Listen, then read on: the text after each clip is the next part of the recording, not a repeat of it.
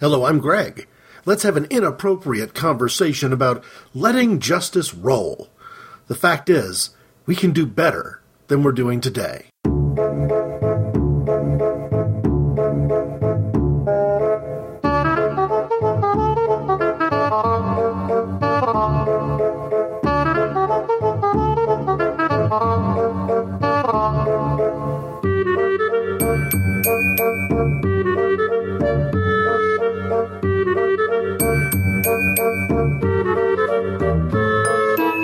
This particular inappropriate conversations is going to be different from any other that I've recorded, except potentially maybe one a few years ago.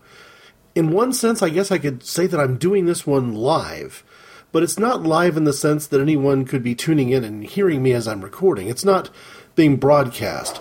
I mean it more live from the laziness perspective, in that I'm going to attempt to do this without having to make any edits.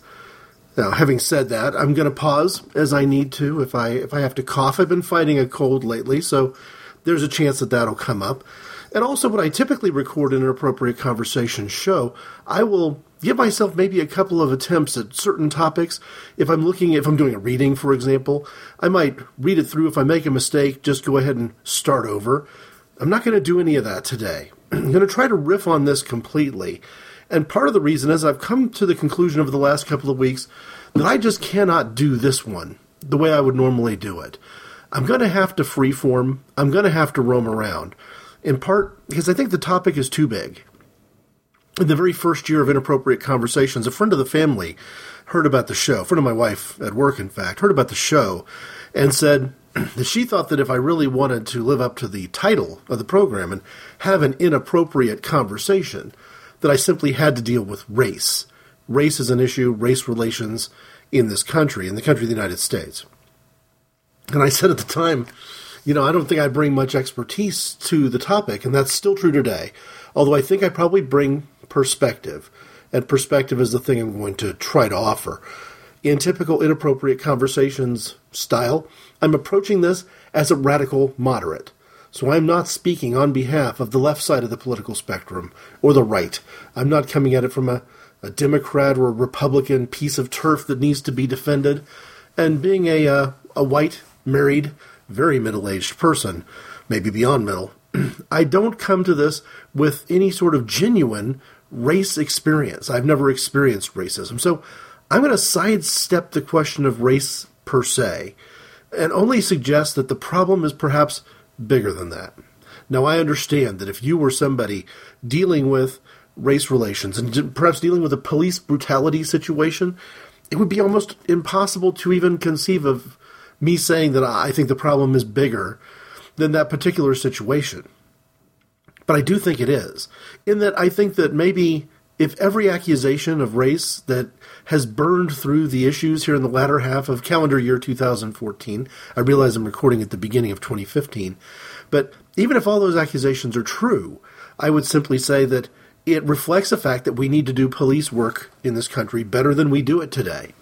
And interestingly, when you hear people talk about the alternative, saying, well, this isn't just white police officers shooting black people because they've got cases of black police officers shooting white, you know, disenfranchised teenagers or you know young adults, and everyone's quick to make this a you know an either or fallacy of sorts. Hey, because there's not the same outrage in Utah over that minority police officer who shot a white kid, that means that there's no legitimate reason to be concerned about the number of cases that have seemed to have spiked upward of the opposite racial configuration. So, what I want to do is sort of set aside for now the question of racial configuration.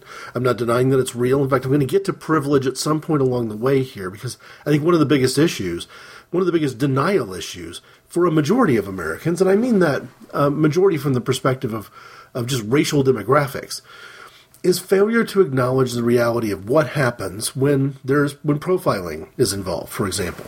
So I'm not going to ignore it completely, but I'm going to set it aside for now and just sort of establish the theme for the show. And the theme is that we can do better than we're doing today. We can do police work better than we're doing today. Uh, journalism can be done better than it's doing today, and on those rare occasions when it's actually done well, we might want to stop speaking ill of those reporters on national news programs. We want to stop police forces from arresting them and jailing them for having the audacity to ask questions and to go into places where newsworthy situations are happening and I don't know, their job reporting against what's occurring there. So while the ambient sound of this particular non edit recording is going on, uh, my phone could buzz here in a minute. There might be a plane flying overhead. But while all that's happening, I'm simply going to dive in and talk a little bit about some of the statistical facts that we're looking at and why it's a concern. Because the one point of view I reject, I reject the idea that we don't have a problem here. We clearly do. We have a problem in that our police officers are using uh, fatality shootings as a way of dealing with issues that I don't believe 25 years ago would have led to a fatality shooting. And just from that point alone, I'm going to suggest we can do better than we're doing today. I'm even going to be as deferential as I can and say that in a lot of these cases, I'm not willing to say that the police officers in question have done it wrong. I'm just going to say that they could have done it better. And I'm going to even dive into the most controversial case of all in the last perhaps year or so and, and attack it from that perspective. Because again, in what I'm hoping, what I'm targeting is a one hour show. Uh, I'm not going to do an edit, so who knows? but what I'm targeting is a one hour show. I don't have time to get into, you know, grand jury this and witness 42. I don't have time for that. I'm just going to boil it down and say we can get to a point of consensus, I believe. And that point of consensus is, yeah, we didn't handle that as well as we could have.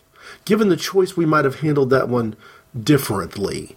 And maybe I don't have enough time in this particular inappropriate conversations show to get to the bottom of what I mean by differently. But I think I'm going to be very concerned if I can't begin to get to what I think is some kind of a consensus on the question of differently. Not the specifics, but just the idea that in almost all of these cases, we could have done better. Now, here's my problem. I've shared this point of view with some of the most rational members of my family, and I'm not persuaded I got as much traction as I could have. I've raised the question with pastor friends of mine that maybe the situation should have played out in such a way that a person in their early 20s didn't get shot and killed that day. And I've got some pastors, and again, some of these are pastors who have a, a strong, very conservative guns rights kind of perspective, but nevertheless, people who are shepherding a flock inside a congregation and a church who are pastors in every sense of the word, who aren't 100% sure that maybe it wasn't a good thing that that kid got gunned down on the street. We have a problem here. We have a serious problem, and it's not one that I'm going to take for granted. So let me just jump into the first question I think you've got to face in a situation like that and say, well, what's our scope here? What are we dealing with? From an article that was published uh, on CNN by Eric Bradner, first week of December, says this. Syndicated columnist Nicholas Kristof wrote this week that young black men are 20 times more 21 times more likely to be shot and killed by police than young white men. Fox News Channel host Bill O'Reilly had a much different take on his show Monday night of the same week, offering that more whites are killed by police than blacks. I'm going to stop for a second on the article. I'll get back into it in a second. But it's interesting that we, we keep having the wrong conversation here. How about the fact that instead of arguing about whether more white kids are killed by police than black kids are killed by police, or, or maybe it's just total stats on people, or maybe it's just men they're looking at, we'll talk about how they define young and old in a second, but Maybe instead of arguing about the race, we should be arguing about the question of why there has been a seeming and perhaps even statistically valid uptick in the number of police uh, fatality involving police officers. It goes both ways. I'll get there in just a second. But we seem to be not worried about the core of the issue because we're so busy arguing about the color behind the issue. Back to the article, quoting O'Reilly.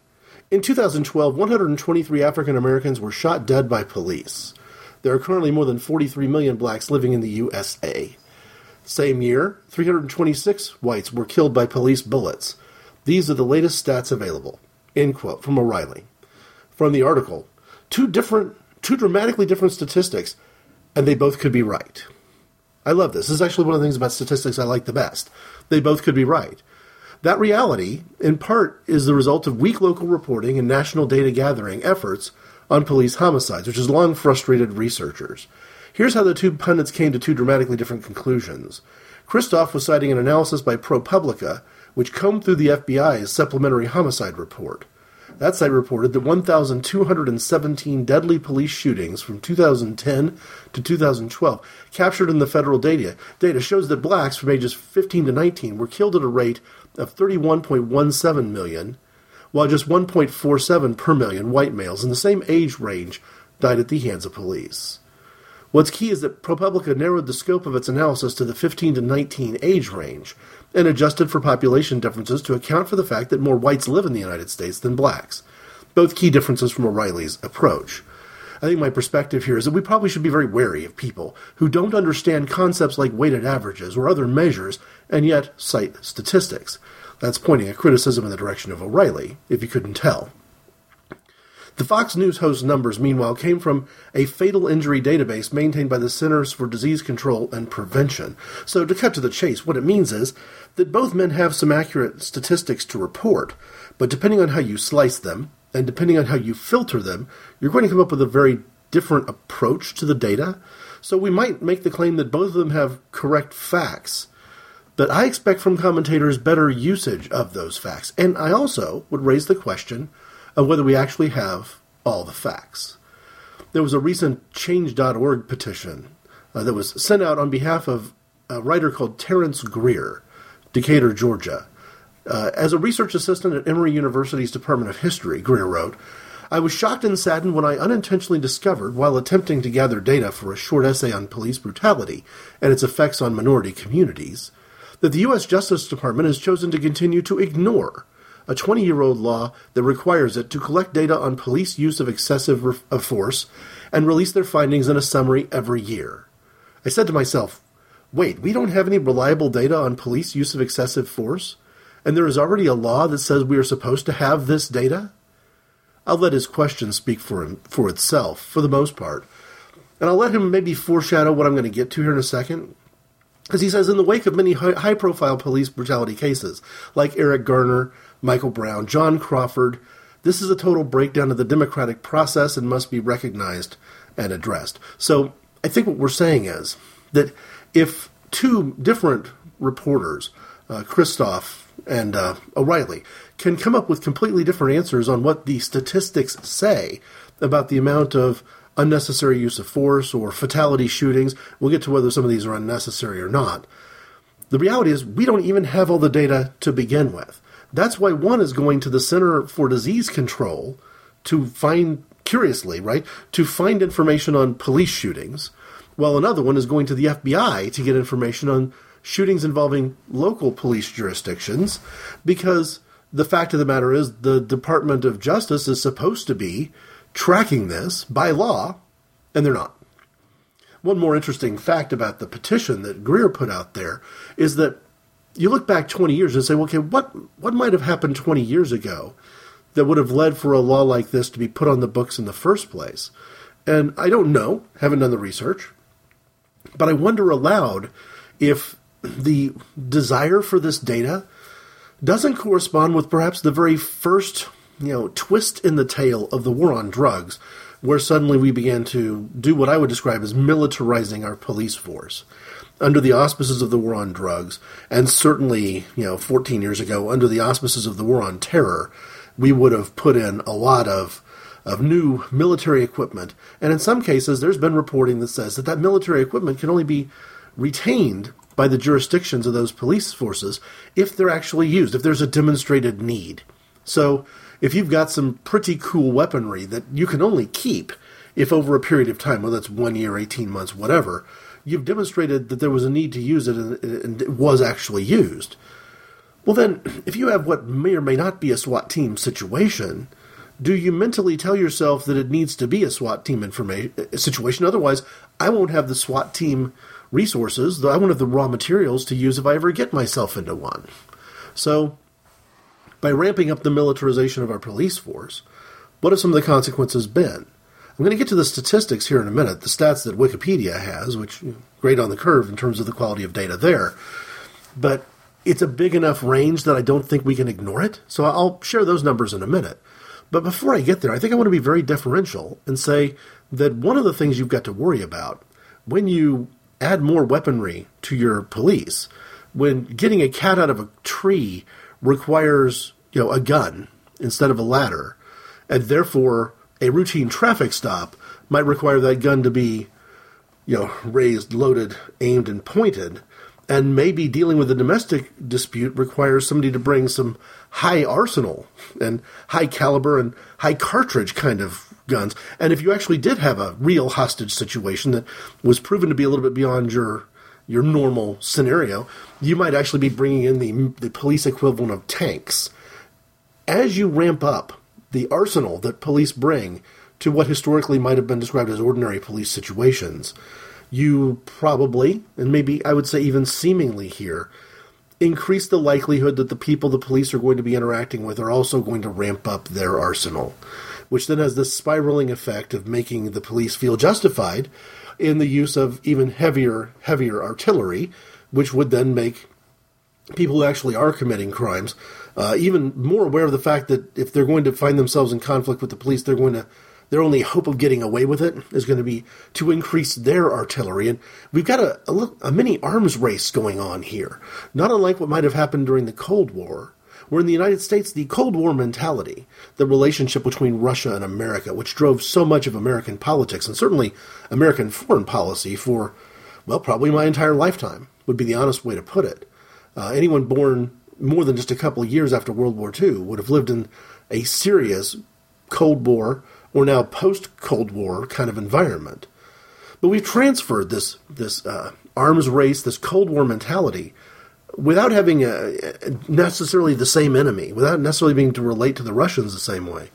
We're now uh, we have a military interna- internationally a military in search of an enemy, and perhaps domestically, we also have a police force in search of an enemy. Well, the consequence of some of that is that you're we're factually actually, truthfully, not just having more cases of police um, using fatal gunshot as a solution to a police problem, but we're also, truthfully, having more situations where more police officers are being killed. From an NBC News article, it was published just a few days ago, three weeks ago. Uh, it reads like this Shooting deaths of members of the U.S. law enforcement community spiked by 56% in 2014 over the previous year including more than a dozen ambush attacks against officers. According to new data released Tuesday, on a week that will be bookended by funerals for slain cops, the rise in police fatalities is marked by a nationwide set of protests after incidences of unarmed black men dying at the hands of white officers. Overall, 126 officers at the federal, state, local, tribal, and territorial levels were killed in the line of duty, a 24% uptick from the 102 deaths last year, according to the National Law Enforcement Officers Memorial Fund. Shootings compose the majority of deaths, 50 in 2014, up from th- 32 in 2013. Traffic fatalities came in second at 49 in 2014, a slight increase from 44 in 2013. The interesting thing is that this is making a comparison from a this year last year perspective. But it's important to note later in the article that despite the fact that the number of on duty police deaths is up from the previous year, the total number of 126 is still lower than the average for the last decade of 151. But then again, I would describe that concept of the last decade as being a decade where we have severely militarized our police force. So this is not unlike, you know, I wish I could find this uh, article I wrote shortly after college, an editorial for the college newspaper that I'd recently graduated from talking about the Bernhard Goetz situation in New York City. And for those who can remember that far back, we'd be talking late 1980s, I believe. He was a, uh, a loner on the subway, I guess would be the way to word it, who had armed himself because I think he had been, he'd found himself in conflict before, or he'd had reasons to be concerned for his safety before. And a group of uh, teenagers, in this case black teenagers, came up to mug him, armed with uh, screwdrivers, maybe ice picks, that sort of stuff. And he shot them. And essentially, the last one that he shot, or maybe the last two that he shot, he shot in the back as they were trying to flee. And the argument that I made at the time was that I, I don't want to presume from somebody sitting in the American Midwest uh, to tell New York City how to how to govern its subway system. That there are realities on the street that perhaps you would only understand if you were the mayor and the police force of a city of that size with that unique set of challenges. My only point was is that if we are going to arm our population, we need to hold them to a standard similar to what we hold the police to. meaning that if a police shot a suspect fleeing in the back, there would be serious questions raised in the late 1980s. And the, the funny thing is, I'm not sure those same serious questions would be raised today. That over time, we haven't moved the vigilante in the crowd up to the standard of police work in the 1980s. We have perhaps moved police down to the standard of the vigilante in the crowd from the 1980s. Because the other thing I said I was worried about in that Goetz case was maybe the next time the surviving members of that gang of teenagers, I use the term gang loosely, I don't know that factually, but the surviving members of that clan of friends, maybe the next time they show up in the subway to rob somebody, they bring a gun and not a not a screwdriver. In which case, we've we've done a little more than escalate the issue. Having said that, I don't necessarily have a problem with Goetz trying to defend himself. I guess my main problem is the method that he chose. And even if we, you know, frown and just accept that there was not much we could do about the method that he chose, that as a citizen he probably had an obligation to uh, pay the fine or do the time for whatever gun violation he'd committed. Um, you know, if he didn't have a registered weapon, if he wasn't supposed to carry the weapon on the subway, so forth and so on. But even if you were in the extreme willing to grant that he had a, a huge, we're going to cut him a huge uh, you know, leeway on how to defend himself. It's nevertheless true that there was genuine risk that his method of defending himself would only escalate the next time somebody who was reading these news accounts or, or had a similar you know, criminal ambition might raise the stakes that much higher. This is obviously true when you start talking about the way to manage law enforcement. And I think one of the other issues we've got is the for whatever positive impact there is on three strikes and you're outlaws, there's certainly negative impacts, especially when you overlay a three strikes you're out approach with what we might call nonviolent crime.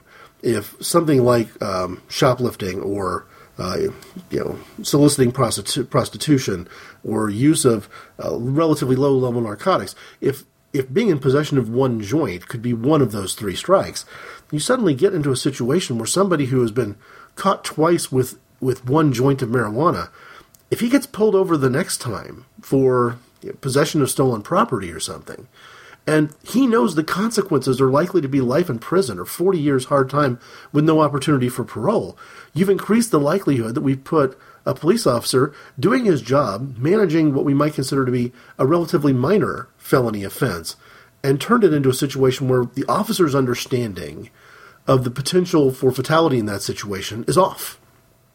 Because the person on that third strike might actually behave as if he had just committed a murder or a series of murders because his criminal penalty is going to be like that.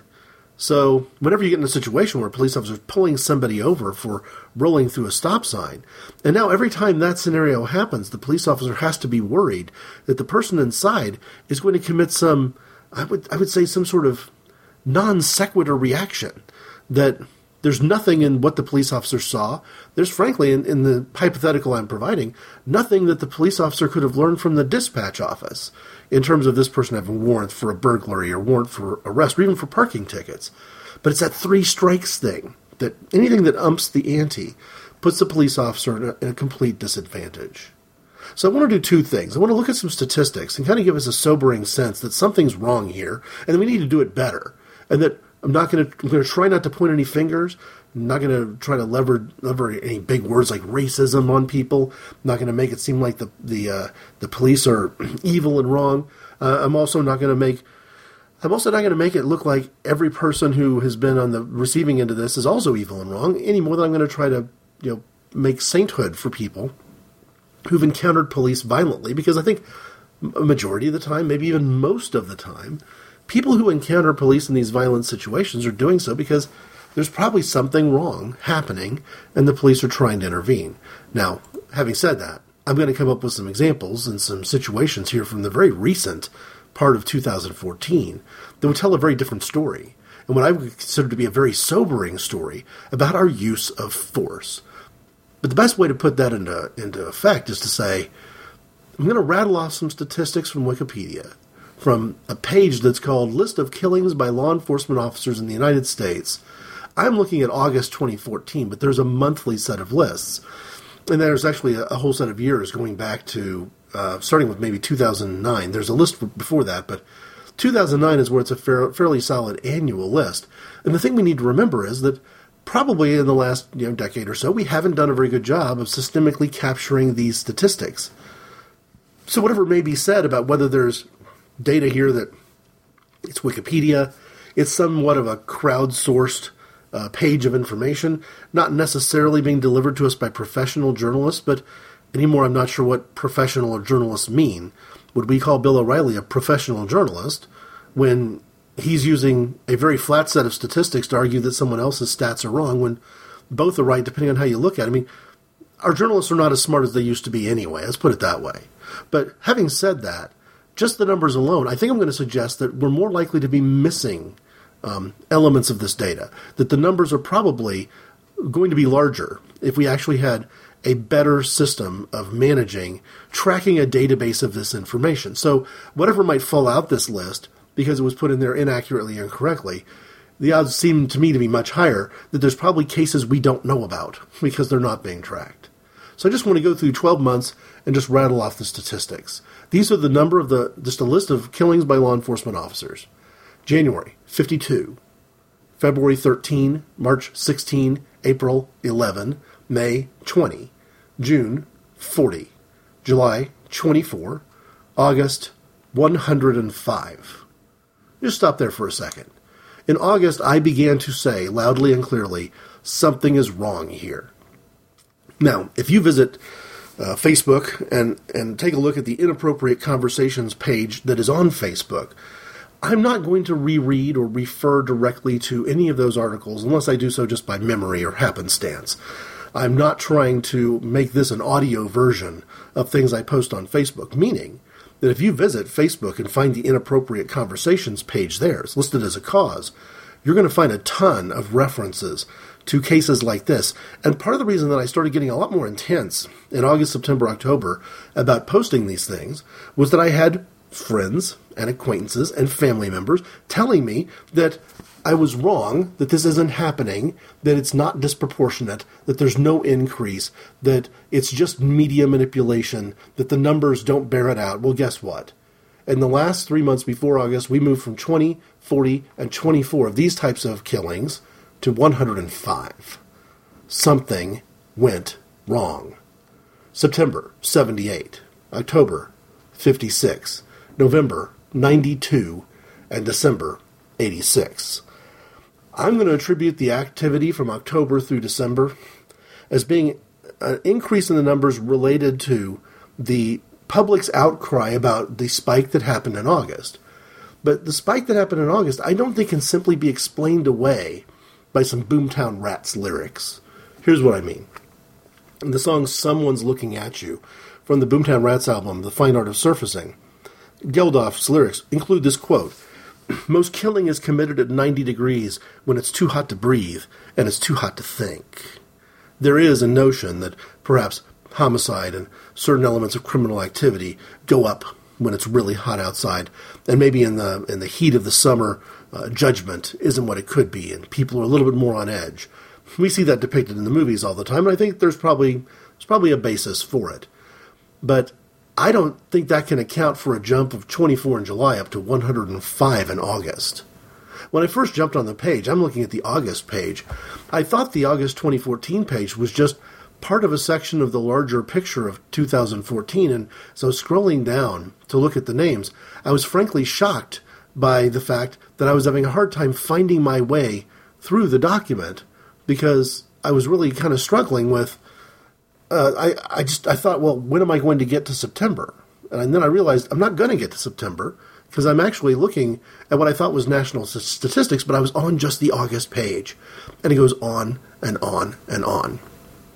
Now, before I jump into any particular references, let me say here that despite you know, being well over 100 on this list, most of the ones here are referring to situations where the police were defending themselves. And I think we sell ourselves short when we act as if police do not or cannot be called upon to defend themselves. Um, you know, you have situations where uh, you know a suspect pointed a shotgun at the police. Well, you know, there's this notion that if you pull a gun on a police officer, if you uh, physically assault a police officer, you're asking for trouble, right? That's sort of the the storyline that we're being told, and yet it's not all that, right? And as I said, sort of in the intro here, I'm a little bit worried that maybe the police are always bringing a gun to a knife fight. You know, so one of these entries is going to say that uh, there's a case in St. Louis where a suspect who appeared to be mentally unstable charged at the police with a knife, and they had no choice but to gun him down. But you know what? I've seen those videos. We live in an era where if you see police officers show up to the scene and surround a guy, the odds are somebody across the street's got a phone with a video camera on it. That we're seeing more inf- we have more information than we've ever had before because we have more video than we ever had before. And maybe if you go back 20 or some odd years to look at uh, a Department of Justice, a law requiring the, the Justice Department to record and capture statistics about police brutality, maybe it ties into things like the Rodney King case.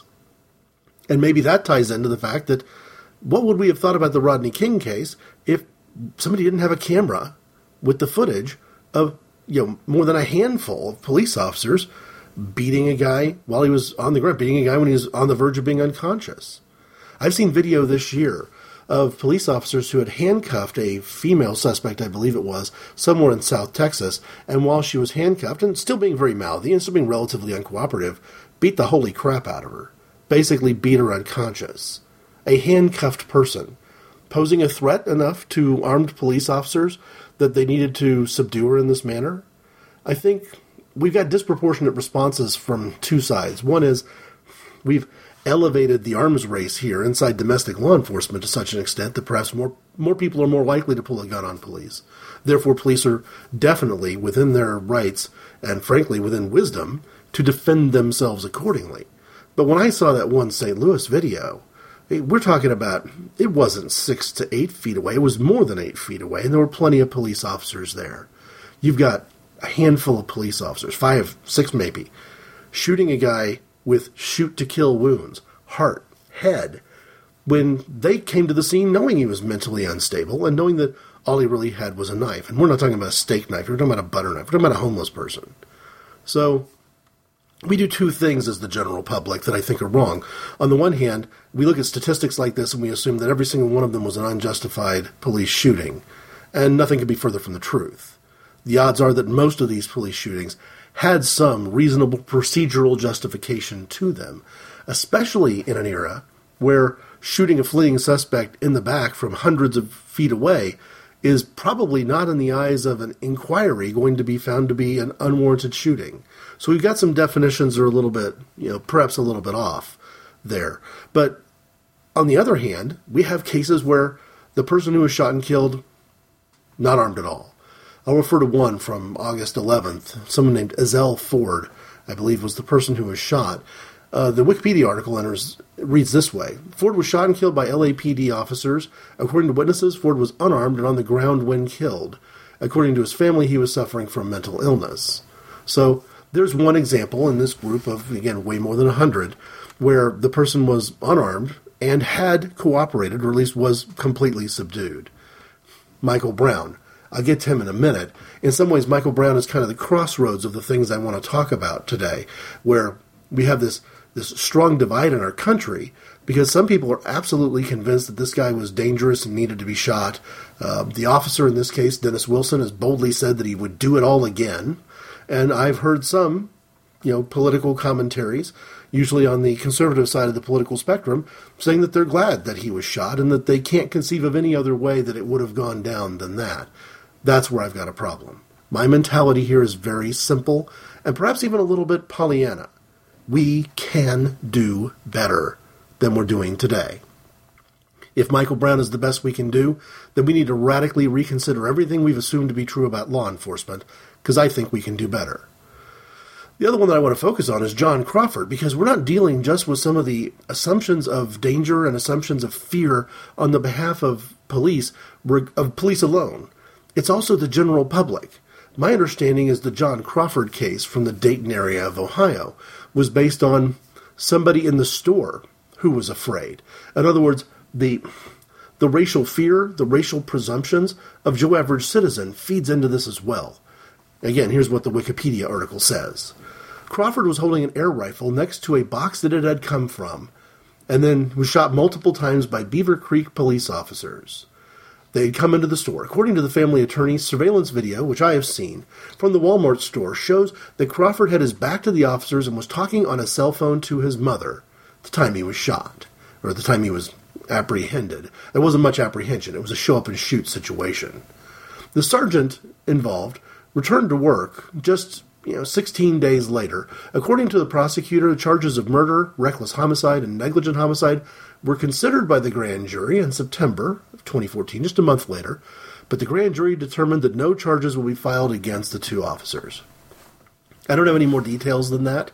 I think what we're going to find, time and time again, and we have found, is that whenever you've got a district attorney who requires heavily upon the cooperation and the testimony of police officers to make cases in trials and frankly even in arraignments in some cases where uh, that initial process that discovery process they need the cooperation of police to be effective in their position therefore they're going to be hesitant or in some cases obfuscating when faced with the challenge of dealing with whether a police officer has behaved inappropriately these police officers showed up and shot a customer carrying a piece of merchandise Now, I don't just have trouble with the police officers here. I do have trouble. I think procedures must have gone horrifically wrong. Walmarts in stores of that size, I believe, I've never worked in a Walmart, but I've worked in a retail store um, uh, that's not quite as big. But you get to a retail store that size, you tend to have a security department. And so the police officer get a 911 call triggered, I'm told, by a customer in the store who was afraid of a black man with a gun. And instead of going to security, contacting security, coordinating with mall security, it looks as if they just showed up and shot the guy with the gun. The guy, again, it sounds almost justified if you say they showed up and shot the guy with the gun. You could understand how the police might get confused in that situation, but no. If I'm if I'm the Walmart store manager, you showed up and you shot one of my customers who was about to buy something that I wanted to sell to him. We have a problem with racial fear inside the Joe average citizen walking through the aisles of a store.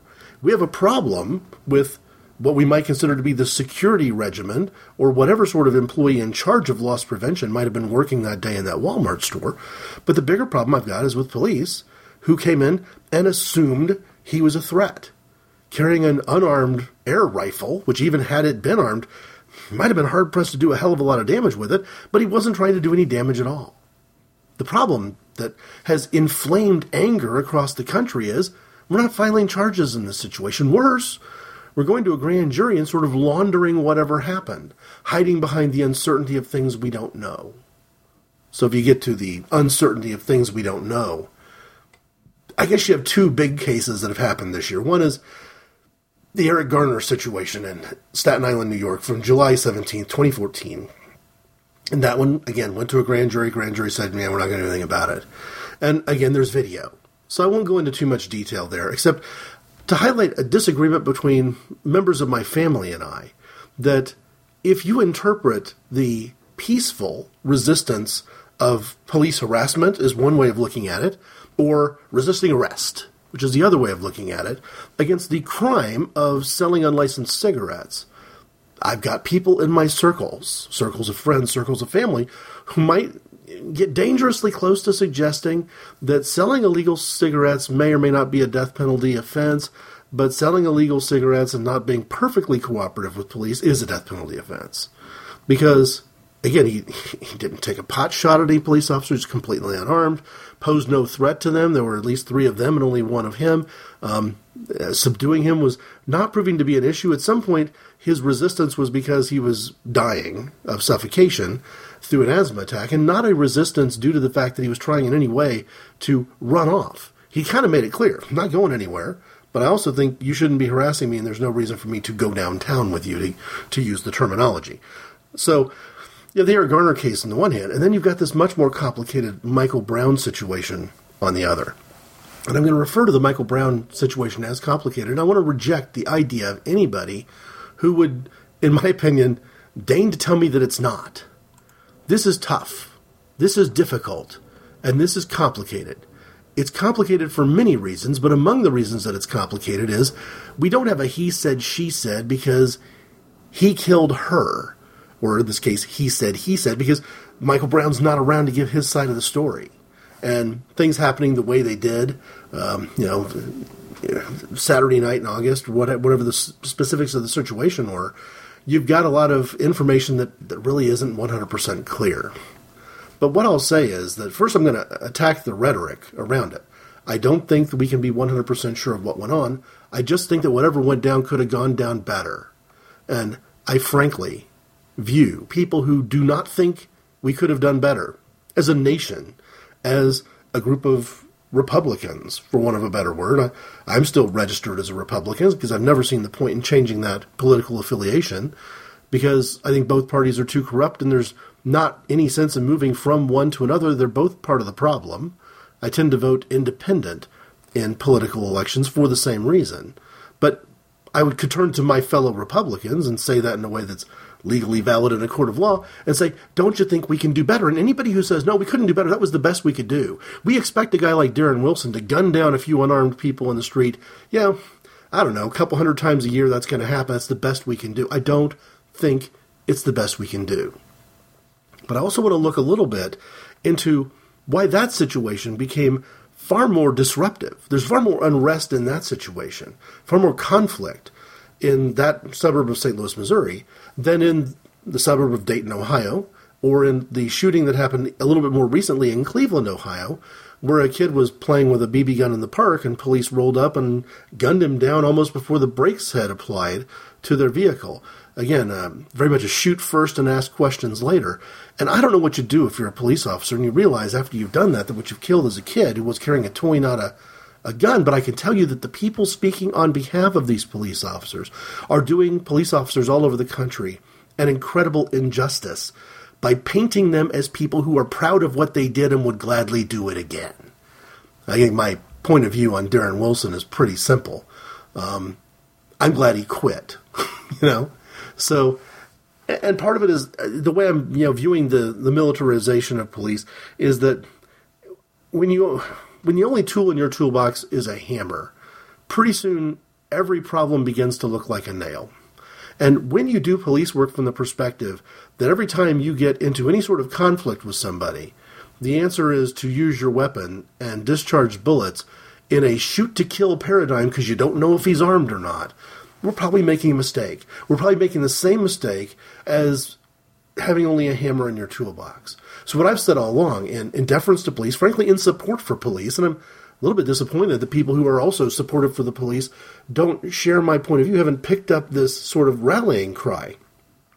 We need to do a much better job putting a greater variety of tools in the toolboxes of the people who police our streets, along with the training to know when to use which tool and when to use the other tool, and an expectation of society that you're breaking out the hammer only when you are 100% convinced it's the only way to work this piece of carpentry. That we would rather be using screws. We'd rather have ratchets. We'd almost rather have wood glue than have the furniture that we're relying upon put together solely by hammer. We're not doing it the right way. So my question on the Dar- on the Darren Wilson shooting of Michael Brown is: What if everybody's right? Let's go back to the stats in the very first article I shared. We have two different sets of numbers. One saying that if you're a black person, you're a lot more likely to get shot by police, and you need to be wary of that, than a white person is, based on the stats. Number of white people uh, in a certain age range shot by police as a percent of total population versus the number of black people. You know, just that difference there, right? So it's possible you could have two sets of stats which seem to tell a slightly different story where the facts behind them, the figures are accurate. I'll ask the same thing here. What if everyone was right? What if Michael Brown did charge Officer Wilson? What if he did punch him in the face? What if he did reach for his gun? Um, wouldn't Wilson still be wrong? And I realize I've probably tripped over the wire here. If somewhere in this podcast people have been waiting in the wings, with the crosshairs on me, figuratively speaking, looking for a reason to shoot down my argument, I've, I've done it. I've stepped, I've crossed the line, I've stepped out into the open, and the guns are about to be blazing. Let me just reel us in for another second here. Let me just try to grant you everything. That if I'm Wilson in that car, somebody's taking a shot at me, I'm a little bit worried about what his intentions are. Um, yeah, I might shoot. I might shoot, and I would expect to not get a heck of a lot of hassle over it. And that's kind of the perception the perception of Wilson. I don't know that you can necessarily blame Darren Wilson for the lies that were told on his behalf. Now let's let's be clear about this.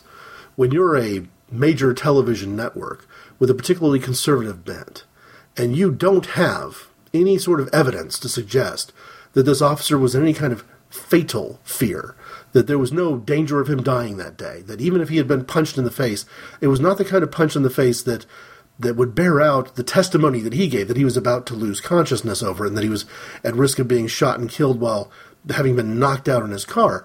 And if there is anything to the truth of Wilson's account, it certainly has nothing to do with the images of X ray of orbital bone socket fractures that were put onto television by a certain news network a another conservative online journal picked that up and published it. I saw it through Facebook from a friend of mine, and his attitude was, "You see this? You see this here? Do you understand what happened now? I told you I was right." My attitude was, "Hang on a second. What you've shown me, if this picture is even true, which I didn't believe it was true, turned out to be a total fabrication, an absolute hoax. But if it had turned out to be true, then I just said, You've given me the explanation for bullets three, four, five, and six. Bullets one and two, I get. You know, what I don't get is the rest of the clip being unloaded. I don't get the 911 call not being, you know, immediate. Or if it was immediate, why the 911 call was being hidden from the public. We'll get to that in a minute when we talk about the unrest that this situation generated and why it was different from the killing of John Crawford in, in fundamental ways. But the problem that I've got with it is that it didn't turn out to be true. So people are making up evidence on Wilson's behalf. Even the images of Wilson in the hospital, the coloration on his cheek don't look terribly different from the coloration of his cheek from images that were taken as he was going in and out of the grand jury testimony months later. So let's just grant for the sake of argument that let me, let me even grant even more than that. Let me grant you that that Michael Brown was a dangerous person. He was out looking for trouble. He knew, knew that he'd broken he'd broken the law earlier that day, and he had reason to assume the police might be after him. And that even if we kind of have this sense, whether we can trust the testimony presented to the grand jury or not is a very open question. But we we have the sense that maybe Wilson wasn't even aware of that. This appeared to be a jaywalking stop. And my question all along has been this: if a jaywalking stop can turn into a fatal shooting, then something went wrong. Frankly, if a shop ha- if a shoplifting arrest and apprehension can turn into a fatal shooting, then something went wrong. We can do better than this. And so part of the reason that I'm glad Wilson has left the police force is that Wilson doesn't think he could have done any better. He missed the point entirely. So, in talking with family members and trying to get a sense around this whole thing, my take was that we don't know what happened and what was said that night something led this teenager who was going to be going to college in a month. Ha, knew that might happen. Something led this teenager that was going to be going to college in roughly a month. And you know, my brother even objects to the idea that I'm calling him a teenager. If he's 18 years old, if he's 19 years old, he's technically a teenager. Um, he may be legally an adult, but he's still he's still a a high school graduate who's not yet a college freshman. And frankly, I can remember what I was like at that age. I told a friend in Minnesota that by her standard, I should have been shot and killed when I was 17 years old.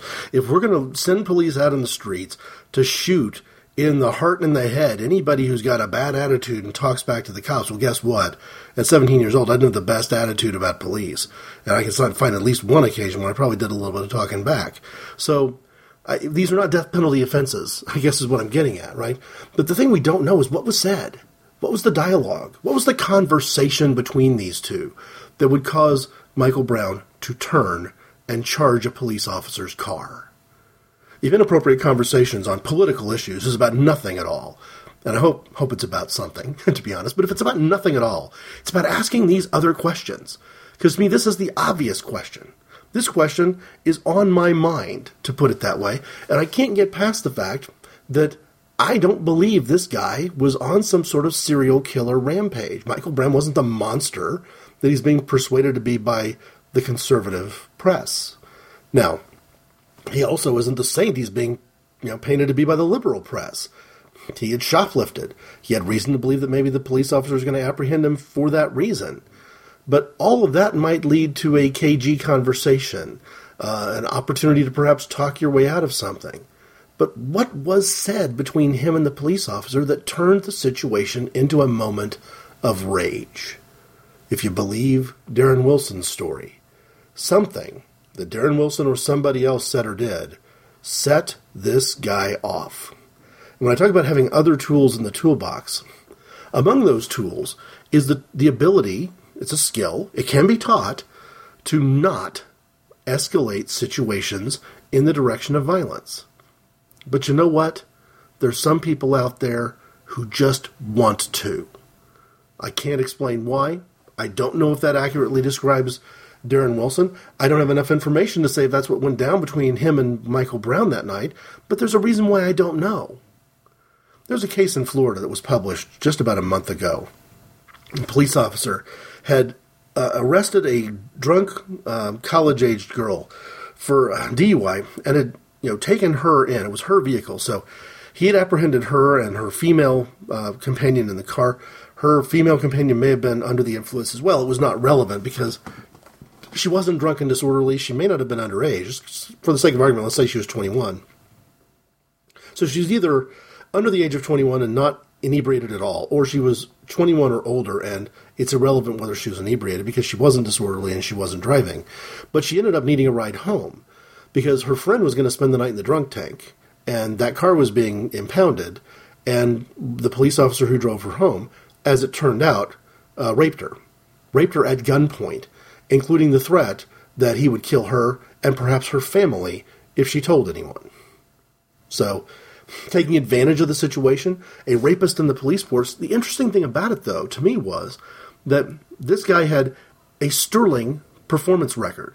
From the perspective of his police department, he was a stellar officer. No issues. The only negative marks on his entire resume, allegedly, according to the police, the media reports I've seen, was that every now and then he wasn't exactly where he needed to be. That he would show up late to certain um, meetings, or he might be the last person to show up on a call. That there were times when maybe his supervisor didn't know exactly where he was, and now there's allegations from other women that they were uh, raped by him as well in similar circumstances because he's driving the car. They're at his mercy. Uh, they're supposed to trust him. He's a police officer. He's there to, to take care of things. He's going to drive her home in a situation where she would otherwise be stranded at the police station. There might have been other occasions, maybe more than a handful of other occasions, when he committed the same kinds of crimes. We will see. But here's the trick he gets away with it if he just shoots her in the head. He gets away with it if he shoots her and says that uh, use a condom, May, try not to leave any DNA evidence inside her body. But if he shoots her, then he doesn't have to worry about whether or not uh, she can tell anybody. Just go ahead and make good on the promise. So, and, and if there's an investigation, you drove her home. She was angry about the fact that you arrested her friend. She went for your gun. Because apparently, anytime somebody goes for your gun, you've got carte blanche to unload seven or eight bullets into him you know, and you can shoot to kill, shoot to the heart, shoot to the head, be done with them because they're they become not a U.S. citizen who's making a criminal mistake. They become an enemy combatant who needs to be neutralized. So here's kind of the scenario that I played out in my head, trying to make sense of the Michael Brown Darren Wilson dynamic. And what I came up with was something I think I've shared before in one of two ways. I'd either shared it on a previous inappropriate conversations called Fighting to End Fighting talking about my relatively, in fact, maybe even very conservative view on warfare. That I don't have a problem launching the weapons. I prefer not to launch the nuclear weapons, but I don't have a problem sending missiles into a country uh, and doing that in lieu of, of ground troops into the country. Um, to me, that it's okay to draw a line somewhere, and if a rogue nation crosses that line, especially if they cross that line in a way that violates international law, and there's a consensus from the international community that something needs to be done, I think we should be aggressive about how we handle those situations. And uh, that podcast in the past, Fighting to End Fighting, talks all about it. Or I may have talked about it on a previous Martin Luther King Day episode. Not the first one, and call it 2011, but maybe one in 2012, hitting the same kind of question. And the way I looked at it was to share some dialogue from the Maltese Falcon, trying to get into the mind of somebody who is willing to escalate things to the point of deadly physical violence. Why would you do that, and what does it mean? And I just want to share the dialogue. I went looking online for a clip, but couldn't find one, so you'll have to bear with me. It's a conversation between Sam Spade, our hero, the private detective who has possession of the Maltese Falcon and is very unwilling to just hand it over to Casper Gutman, uh, one of the ringleaders of the bad guys, because Sam Spade's got questions he hasn't answered yet, including who killed his partner.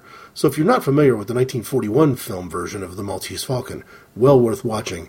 Great performances by uh, Humphrey Bogart and Sidney Greenstreet. And as I think I've said the last time I tried to share this line of dialogue, I'm not going to try to do it justice. I, I couldn't possibly. So I'll just tell you who's talking and read you the, the exchange, the quote from the film screenplay. Spade says this If you kill me, how are you going to get the bird? And I know you can't afford to kill me, so how are you going to scare me into giving it to you? Gutman answers, Well, sir, there are other means of persuasion besides killing and threatening to kill. Spade answers, Yes, that's, that's true, but they're none of them any good unless the threat of death is behind them. You see what I mean? You start something, I'll make it a matter of you having to kill me or call it off. Gutman answers, that's an attitude, sir, that calls for the most delicate judgment on both sides. Because, as you know, sir, in the heat of action, men are likely to forget where their best interests lie and let their emotions carry them away. To which Spade says, and the trick from my angle is to make you make my play strong enough to tie you up, but not make you so mad enough that you want to bump me off against your better judgment. By gad, sir, you are a character. One of the best films of its era, the Maltese Falcon. So, what does that say, and how does that inform this question of what actually went down between Michael Brown and Darren Wilson? Well, to speak cynically, and no one can prove me wrong, because the one person who can actually verify any story that Darren Wilson might tell, who can corroborate any eyewitness who clearly has not enough information to get to a uh, definitive grand jury answer. So it's uh, it's my word against the world. It's my I'm free to speculate. Let's put it that way that if you're if you're Darren Wilson and something Michael Brown did to make you mad is more than you're ready to just let go today. And it could have been you know, it could have been just about his attitude. There are some people out there who would suggest that it was nothing more than the color of his skin. I'm not willing to entertain that idea. I'm going to again dial it back, stay in this moderate middle here a little bit, but I'm going to tell you that there's a problem here.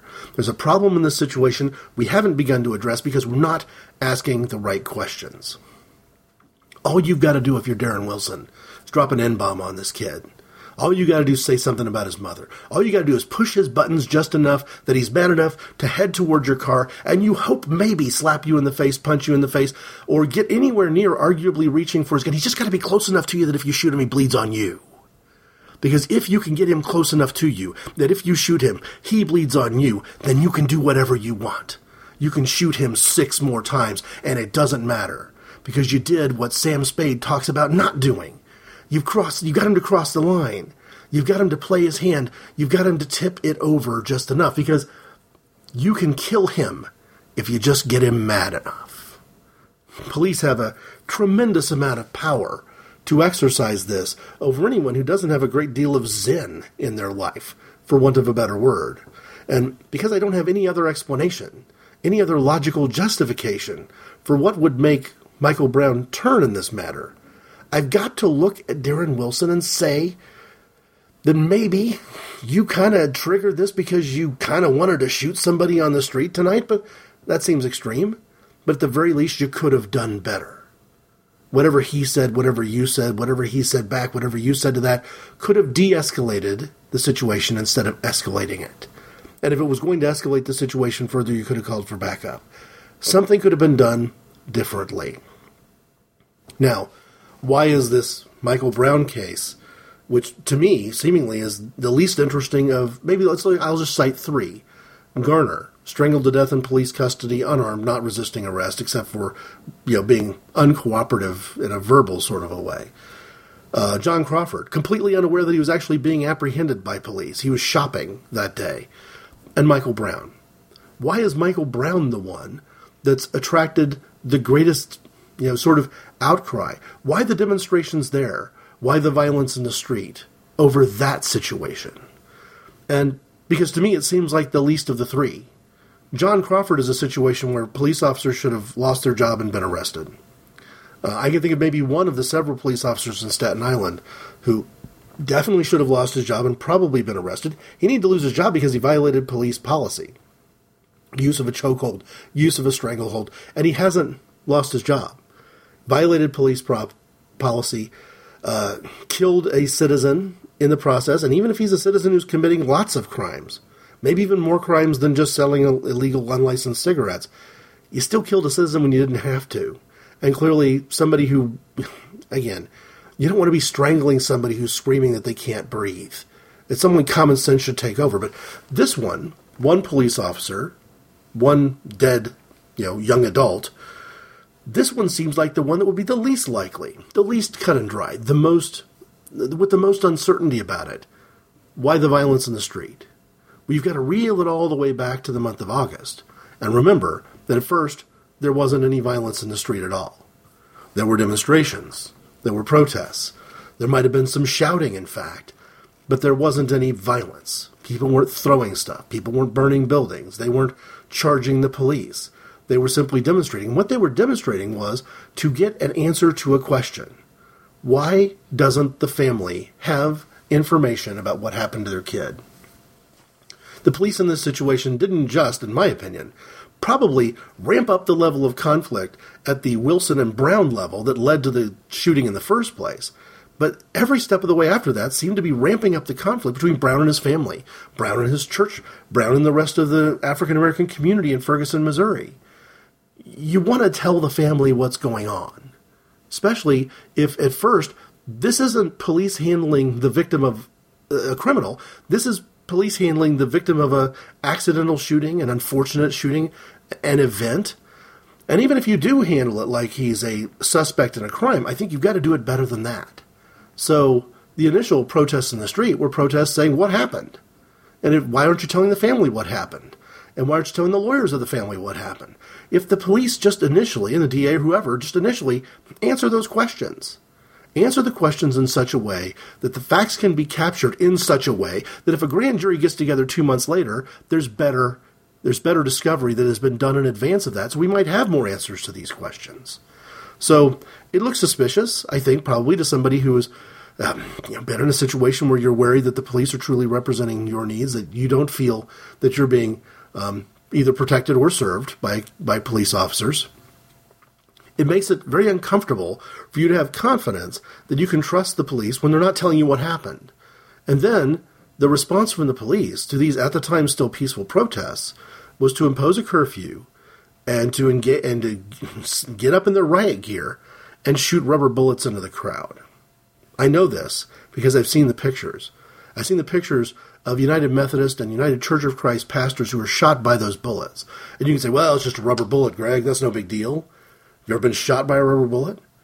You transfer anything at that speed into the belly of an individual, and you're going to do some damage. And I'm not saying it's it maybe that everything went exactly right, and there was no risk of fatal damage, but you're still shooting a clergy person in the street whose purpose there is to help a peaceful protest stay peaceful. And that peaceful protest did stay peaceful. It only became unpeaceful when the police reacted as if their authority was being challenged, and how dare this set of arguably enemy combatants rise up and speak out against them?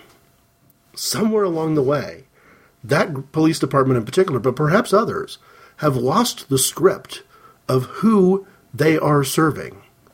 I've worked in retail for 25 years now, and and one of the questions that I, I constantly ask people when I feel like we're getting off track is who's the customer? Who's paying for all this? If we're making a decision about what to do with our you know, cash register systems or whatever, we can make a lot of decisions that are good for the finance department. We can make decisions that are good for the cashier, but you're not going to do the right thing unless you figure out what's good for your customer. You can hope that whatever whatever is efficient for the cashier is also going to translate into efficiency for the customer, make the line move faster. There's going to be some wins that way, but every now and then it makes sense to ask who is the customer in this situation. And I got to tell you, the taxpayers are paying money to the police department in expectation that the police department is going to perform a service. That service doesn't include shooting rubber bullets at clergy because the police are outraged at the audacity of a member of the church standing out there in the street saying, what happened? Tell us why. If there's misinformation that's happened here, if I come along to this podcast, look back on it a couple of years down the line, and we actually do get more information than we have today. I suspect we never will. But if we do, and that information makes me look back, ooh, I'm kind of embarrassed. Uh, it, it does turn out to be true that the hands up, don't shoot thing was just a bunch of BS.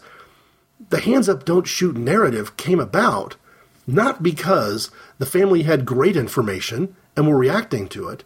They had no information. No information doesn't leave people in their homes quietly accepting whatever the authority figure doles out. It leads to a narrative being created that seems to fit. And if that narrative was inaccurate or incorrect, if it led to a lot of unrest in the street, it came from the initial refusal to answer the basic, obvious questions. The refusal to say, Who is my customer? Or to reel it back into the, to the police work, to put yourself in the citizen's shoes and say, If my son was shot, there are certain things I would need to know. And if my goal is to make sure that those people, whoever they may be, never get those answers, don't deserve those answers, or unworthy of those answers, because I've made a judgment against their son that I'm now translating up through the generations to the parents and grandparents, we've made a crucial mistake, and we can do it better than that. So, inside that level of hostility, triggered and turned violent through police behavior by all reporters' accounts, and by that I mean the reporters who either weren't arrested and thrown in jail by the police for doing their job, or who subsequently got out of jail and told their story. It only got worse from there. So when you say, well, those those crazy people burned down their own businesses and buildings and were rioting in the streets, you've got to reel it back from there and ask the better question. So the question, the first question I've asked, I can't get an answer to in the Michael Brown case is what triggered Michael Brown, right? If everything Darren Wilson says is true, what set him off? But here's the other one. We know what set off the protesters. When those images were put on CNN and Fox News showing us people throwing stuff and burning stuff and all that, we know what happened there. I believe that the press conference called by that district attorney after the grand jury findings were revealed could not have been more designed to create a violent riot if he had tried. He is either the most unlucky person of his own incompetence in the history of law enforcement, or perhaps just throwing it out there as a possibility. Don't know. Wrap this around three layers of allegedly, but maybe he wanted a riot to happen that night. Maybe he didn't want to have to answer any questions about the legalities of what happened inside that grand jury room. Maybe he didn't want to have to explain how his grand jury was handled differently from any other grand jury he's ever managed before. Or how, if he manages them this way, what makes him so different from every other district attorney all over this country? He didn't want to answer those questions, he didn't have to. Because sometime in the middle of the afternoon, he knew, with the sun shining outside, what the verdict was. He announced to the media that there was a verdict and that it was going to be announced later that day. I don't know why you make an announcement of a verdict under the cover of darkness with the National Guard called in unless you're ready for a fight because you know you're picking it. Why wouldn't you, if you had to wait to figure out your communication game plan. You tell the media the grand jury's done, but they're not going to answer any questions. We're putting together our formal communication plan. It's going to happen first thing tomorrow morning, eight o'clock. We'll we'll meet you at City Hall. And would that communication plan include the family? We got a grand jury situation here. The defendant is the police officer. The victim is Michael Brown. Now, it may have played out that Maybe we look at it and say, well, there is no victim because that's what the grand jury ruled. But at the time the grand jury was doing its job, the grand jury was going to find one thing and one thing only did this police officer commit a violent crime or not? And at no point was the family anything else other than the family of Michael Brown was nothing more than a victims' rights group in this situation. They're the beloved of somebody who was shot and killed if you're going to make a grand jury, if you're going to tell the media at three or four o'clock in the afternoon that you've got a verdict and you're going to talk about it tonight, um, just in time for the news to capture all the images of angry people in the street, if you're going to do that, uh, when do you tell the family? Michael Brown's family, I'm told, found out about this information from the news. So if you're a victim's rights person, th- these funny little ironies happen, right? So if you're the kind of person who thinks that militarizing the media, the, the mili- militarizing the police is a great idea, we should do that. And you think that um, common citizens with guns is a great idea, although you're not really wild about maybe black people buying guns in Walmart. But you know, most most of the time, common people with guns is a good idea. It's going to tamp down crime. All that. If you're that kind of person, you probably have an incredible heart and focus on victims' rights. We had victims' bill of rights rule uh, bills in the 1980s and 90s spreading all over this country to make sure that a grand jury wouldn't come to a verdict and a district attorney make an announcement to the media and tell everybody but the family instead of the family. And yet that's exactly what happened in this case. So you look at it and you say, could you have antagonized this family, the people who were supporting this family, and outside instigators more if you tried? And if this particular district attorney could have made the situation worse than he did, I'd love somebody to walk me through how he could have made it. Well, I guess he could have shot somebody from the podium while he was answering reporters' questions. I mean, what he what he would have had to have do to make the situation worse would be out, so outrageous that it wouldn't even work on a Saturday Night Live sketch. What he did was almost a Saturday Night Live sketch. So, looks to me like you wanted a riot, you got a riot, and what was the purpose of the riot? Stop people from asking questions. Legal questions that perhaps should have been asked didn't get asked because we were instead talking about people rioting in the street. So you can point your finger all you want to and say, well, easily manipulated people. Guess what? On some level, we're all easily manipulated. Maybe Michael Brown was easily manipulated too. Who knows? We ever get to the truth of the story, we might find out that Officer Darren Wilson was somehow manipulated as well. The reality is that I was getting uh, feedback, information. The news reports that were being shared back to me led me to say, first, they were things saying, this isn't real, it doesn't happen, it's not that common. Which basically led me to say, okay, every time I run into one of these stories, I'm just going to put it on the inappropriate conversations wall. And to be honest with you, from August until maybe sometime in the middle of December, I didn't post them all. So if you're a reader of inappropriate conversations on Facebook and said, "Good Lord, Greg, stop posting all these stories about police shooting people," well, just know that I showed tremendous restraint. I didn't go look for them, and when I found them, I didn't share them all. There were more. And if you want to read the deep background here, you can go read it on Inappropriate Conversations. I don't take anything off the page. And it gives you a kind of an insight into the research that I'm doing as I go along.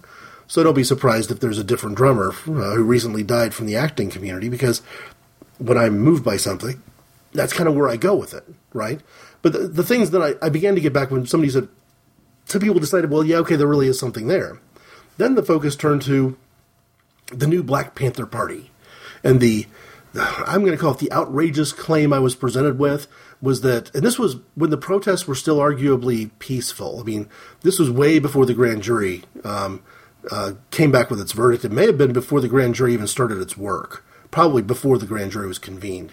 Um, maybe at that time, the uh, the argument in the streets were whether or not there should be a grand jury at all, whether there should be charges filed and evaluated at all. The new Black Panther Party had allegedly showed up in town with a commission to kill as many police officers as possible. I just told my friend, I said, "You're looking at this thing the wrong way. For one thing, if you're right, we're going to know soon enough." Because with that many police and riot gear out on the street, if a group of armed um, new Black Panther militia wanted to kill as many police officers as possible, we're going to have 50 dead cops before we even know what happened to us. That no matter how well armed they are, if you set snipers all over town, you got all these police basically sitting, standing in a row as sitting duck targets. I said, just because a, a, an anarchist group, or whatever you want to call them, is trying to grab headlines by saying hyperbolic things doesn't make it true. The reality is we've come along all these months later, and the new Black Panther Party hasn't, to my knowledge, hasn't killed any police officer in Ferguson, Missouri. Probably hasn't been responsible for killing any police officer in the greater St. Louis metropolitan area. Now, we did have two police officers who were shot and killed in New York City by a deranged person who'd already committed um, potentially fatal gun violence earlier that day in Baltimore, whose tweets seemed to indicate that maybe he had an attitude about the police and was looking to settle some sort of score, and the police in New York City lost their crap over it. And I was in New York City just a week ago, and I was there trying to measure you know, where's the mood of the town. And I've been in New York City several times in the last few years, and I can tell you that the mood of the town to me didn't feel any different. Now, then I wasn't there during the funerals, right? But the week after the last funeral, things seemed, you know, to me, fairly quiet and calm. The police had threatened in New York that they weren't going to investigate any crime, they weren't going to intervene, they weren't going to engage. They were just going to, they were too afraid of random violence from angry citizens that they were just going to do the minimum.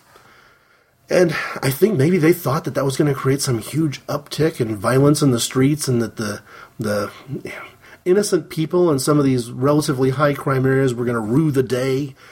But that's not what happened the report that I read in the New Republic by somebody who lived in one of those areas basically said, yeah, this is the best thing that's ever happened to us. Because the level of just ordinary everyday attitude and police harassment of common citizens has gone completely down. None of it's going on, meaning that a lot of the violence that that was generated, either against police or retaliatory violence against other innocent citizens, went down with it. It was an oasis in what had become a desert in the latter half of 2014 in terms of the way police interact with everyday citizens. So I was there in the wake of that, and I can tell you that didn't feel more in danger on the street or in cabs than I would have at any other visit. The police dialing it down a little bit seemed to have it seemed to have a reaction that I don't think the police could have ever anticipated. And they also weren't telling the truth, the whole truth, and nothing but the truth, so help them God either. Because there was a uh, story while I was there of somebody armed in Times Square and some, you know, uh, Homeland Security interception of a threat of violence, and the police were all over it. I mean, I was walking the streets of Times Square um, the next day. Police presence was still high, very high, uh, if you buy the claim that they were going to dial down their policing and let the citizens fare for themselves. And to my knowledge, whatever came from that incident was handled quickly and professionally. So let me go back to it. We want these situations being handled quickly and professionally. Uh, using incendiary language, picking a fight with a disenfranchised member of the community, instigating that person to violence, and gunning them down as a result is not quick and professional. Is there anybody in the Ferguson Police Department today who would honestly say, Boy, I'm glad that whole Darren Wilson thing went down the way it was. He should have shot a kid a long time ago. This was great for us. It's not great for the police. It's not great for the citizens. It apparently isn't great for the district attorneys in the area because it's revealed some real issues about law enforcement, the use of military equipment, their response to peaceful protest, uh, their ability to turn a peaceful protest into a violent protest. Uh, if nothing else, I've become persuaded that there's certain people, perhaps all the way up to the governor's office in the state of Missouri, who are in they're in those key elected positions and those key appointed positions for a reason. They are persuasive. They can persuade common, ordinary, everyday people to burn their own city down. If you believe the rhetoric that we've been told by some parts of the media. So that's the issue. So I guess here's my question. And one of the problems that I've got with this notion of as soon as a citizen doesn't react in just the perfect way to the police, they probably can be shot. If you can be shot for resisting arrest, and if what Eric Garner did on the streets of Staten Island was a resisting arrest, apparently having a conversation where you're disagreeing with a police officer about his interpretation of your behavior can get you strangled to death with impunity because you resisted arrest. My goodness, I've resisted arrest by making a left turn when I normally would have made a right because I thought I might have been seen by the traffic cop as rolling through a stop sign and thought I better take an unpredictable turn into a business and avoid any potential apprehension. Should he just show up in the parking lot of that dentist's office and gun me in the head for resisting arrest? Our standard of resisting arrest is, let's just say it's a bit too liberal, I think is the right grammatical way to term it our sense of resisting arrest is so liberal that somebody merely taking offense to what a police officer says is justification for shooting them. And I say justification for shooting them again to be to be very differential. A list of hundreds of people during the summertime and since um, killed in fatally wounded in encounters with the police. Most of them they did stuff that you shouldn't do and that it kind of should be obvious that we ought not be pulling knives on police. We shouldn't be charging. We shouldn't be punching them in the face. Shouldn't be trying to commandeer their vehicles. Yes, I get all that, right? But we also can do better than policing in such a way that always forces things to that Maltese Falcon solution. We're always going to push it because I'm not going to cooperate with you. You're going to have to kill me. Well, you know, guess what? If I'm a parent of a teenager or a college age kid, I am going to be doing exactly what some of the videos that I've seen online and recently posted to my Facebook page about. You know, warn those. I would be warning my my kids and my friends at that age group. Don't don't put the police in a position where to get cooperation from you they're going to have to kill you because if you need more evidence that the police are going to kill you, you're crazy.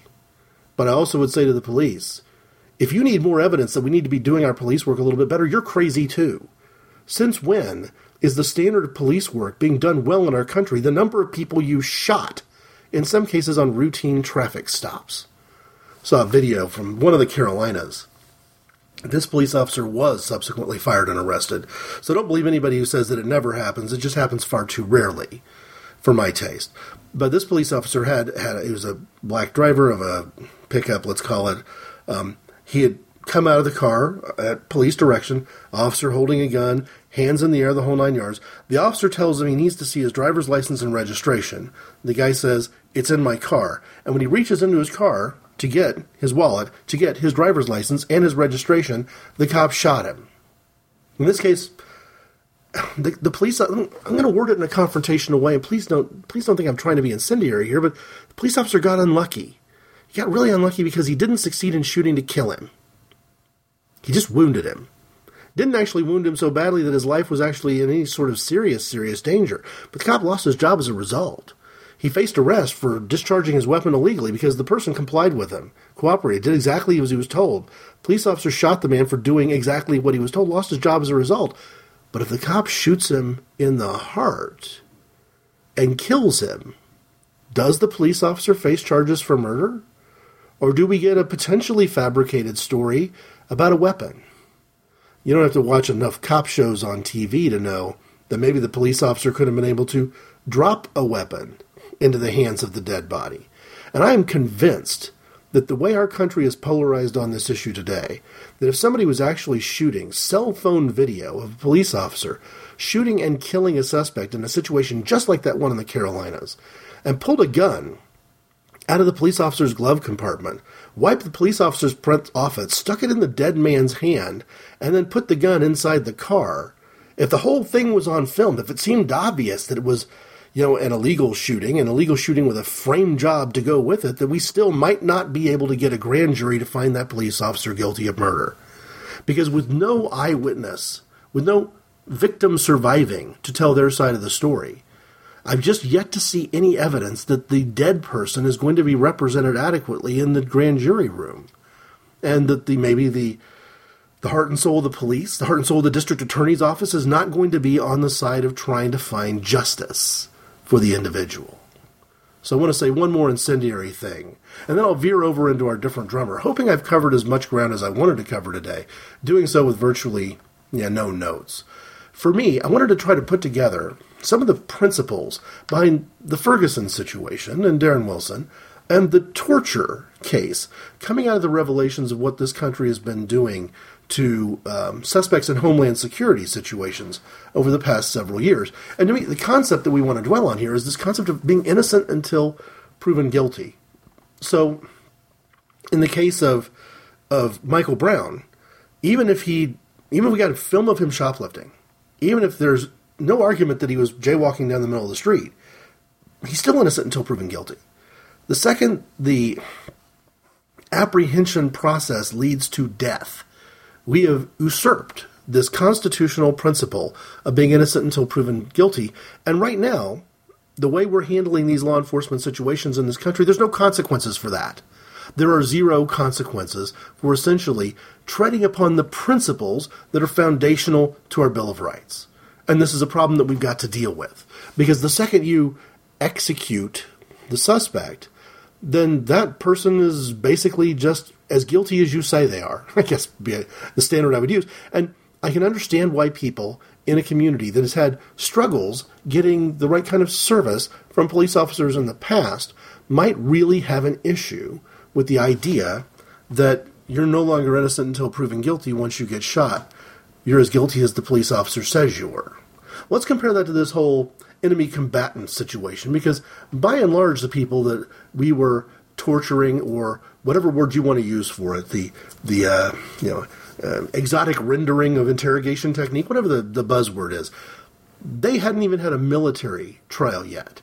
They may have been arraigned sufficient to be remanded. They were being held, but the kind of experiences they were having were not experiences of a brutal, you know, prison scenario where they'd been, you know, thrown away and the keys been thrown out. They were essentially still waiting for the disposition of their case. So when you talk about the professions of Officer Wilson's innocence and how important it is for him to be innocent until proven guilty, I'm tempted to ask for a Geneva Convention on what is currently the pre Miranda standard in the southern parts of this state, of this country. That perhaps in some parts of the Deep South, you're not innocent until proven guilty, and you don't have the, the right to remain silent, and you don't have the right not to be beaten for no reason. Ferguson, Missouri had a case several months before the Michael Brown case of a person who was uh, parked underneath an overpass, getting out of a severe rainstorm, waiting for the rains to subside so that he could take his car in, uh, gas it up, maybe get his vehicle looked at. when a police officer pulled him over, uh, checked his license plate, got his name, determined that his name was the same name as somebody else who was wanted on some warrants for armed robbery or something, but it was not the same guy. Fact, it was not the same guy in a way that probably should have been obvious because even though the first name and last name were the same, the middle name wasn't. So they arrest the wrong guy. The only real crime he might have committed would have been loitering. He stopped his vehicle in a rainstorm so severe that his windshield wipers weren't keeping up with the water, and he thought it was safer piece of discretion to try to wait some of that out and get back on the road rather than drive in those conditions. When they arrested him, they put him in a cell, and because he was uncooperative, uh, demanding outrageous things like wanting to know why he was arrested, they beat the holy crap out of him. And realizing that they had the wrong man, knowing that they probably weren't going to be able to get away with beating up an innocent man, they needed to register some charges against him. And this same Ferguson Police Department is accused, and actually I think the record bears it out, of pressing charges against him for defacing um, state and city property. And his crime was bleeding on their uniforms while they were beating him senseless in a false arrest of the wrong man with improper police procedures all over the place. If you've got a community that has dealt with this kind of policing before, they're not, you can understand why they might demand some Geneva Convention standards. But let me go back to this new Black Panther Party idea. What do we call it? Torture. If the new Black Panther Party had somehow gotten their hands on Darren Wilson, taking him to their secret hideout just to make the, the story as cartoonish as possible because, as originally presented to me, it was very, very cartoonish. But what if they interrogated Wilson in exactly the same manner as our military has been interrogating people, where most Americans are describing it as torture. It's obviously torture. But there are some people, some political conservatives, who are intent on calling it something other than torture. Would you be quick to say that, hey, hang on a second, that's completely inappropriate? That's illegal. You can't take the law in your own hands. Darren Wilson is innocent until proven guilty. And this kind of interrogation technique is not the kind of thing the police would do. It's more like torture. It, if it's torture if we do it to somebody that we ought not do it with who's an American citizen, it's torture if we do it to somebody from another country. The standard of what is torture is pretty simple. Uh, look it up in the dictionary, seek the definition, and apply it with wisdom, not with a strict legalistic set of loopholes that says, well, I didn't really make him simulate drowning because simulate drowning requires 90 seconds underwater. We only did 88 seconds underwater. You know, crap like that, right? We we would be outraged. You would have you know, uh, you would have pro police, paramilitary, vigilantes in the streets hunting down these people for doing that to an officer of the law. And yet we are doing that to people uh, citizens of the world, and in some cases, perhaps even citizens of our country. It's not totally clear who's who and what's what on all the details there, with without without so much as a second glance. So, I think what really is needed here, and where the problem is, is there has to be a call for justice, and that's what's absolutely missing. Again, in the month of August alone, I'm talking about 105 of these cases, most of which you could understand why the police officers responded to defend themselves. There's a there's a hostage situation, there's a domestic situation turned violent, whatever the cases may be. But there's some of them where there's no explanation whatsoever. It just looks like a police officer got mad and decided he was going to solve the problem all by himself, or even in some cases, all by herself. So we kind of have that issue. We've got to make sure that we deal with it and understand that we got something severely broken, not just in our grand jury process, but in our media. That we're manipulating people and manipulating the media in such a way that we're not the least bit concerned if it causes severe property damage. We've got to do better. We're better than this. We've got to do better. So I'm recording this in such a way that there's a chance it's going to get released on Martin Luther King Day. Um, it's a live recording, so so far I haven't had to make any edits. Although you know, telephone ringing, a couple of stammers here and there. There's stuff I would have edited out, but I'm just going to let it go as is. I think I've succeeded in my goal. I hope I've succeeded in my goal of just making a uh, an unedited recording. But as I go into the different drummers segment, I want to restate some things from uh, Dr. King's letter from a Birmingham jail. To me, this is such an important work that I tend to recommend it to friends who are clergy if you're a member of the clergy, especially if you're politically conservative, and you have not read the letter from a Birmingham jail from Dr. Martin Luther King Jr., uh, shame on you. This should have come up before now. Shouldn't be hearing about it on an Inappropriate Conversations podcast. Let's put it that way. Because what he has to say to the clergy is telling. He's essentially saying that on this question of privilege, you've got the ability while you're sitting at home, preparing for your sermon in church on Sunday, uh, maybe going out after church and having lunch with one of your parishioners, you've got the ability to say, you know, can you just dial it down a little bit? I'm totally on board with the idea of you guys getting equality, but but do you have to be in the media? Do there have to be you know street protests? Do you have to be getting arrested to make your point? Can't you just take it more slow? Maybe in 20 or 30 years, that some of the problems you're facing will go away. Eventually, all of these these elderly people people who have propped up these Jim Crow laws are just going to die out. Are they? I offer you Duck Dynasty as an example of some people who, given the chance to put those Jim Crow laws right back in place, would not only do it, but would do it and expect the black people who live in this country to thank him for it. We're not better than we used to be, and it doesn't make sense to wait for a better time. You have privilege if you say we can wait for a better time. And Martin Luther King spoke directly into it by making the point that when you're not sitting in Birmingham jail, you've got a lot more privilege on how you decide the time horizon should be on fixing the problems in our country. When you're sitting in a Birmingham jail, the problems need to be solved right now. But here's the quote I like best from that letter, quoting King. But though I was initially disappointed at being categorized as an extremist, as I continued to think about the matter, I gradually gained a measure of satisfaction from the label. Was not Jesus an extremist for love? Was not Amos an extremist for justice? Was not Martin Luther an extremist? So the question is not whether we will be extremists, but what kind of extremists will we be? Will we, will we be extremists for hate or for love? Will we be extremists for the preservation of injustice or for the extension of justice? Martin Luther King raises these questions, referring to today's different drummer, Amos of Tekoa.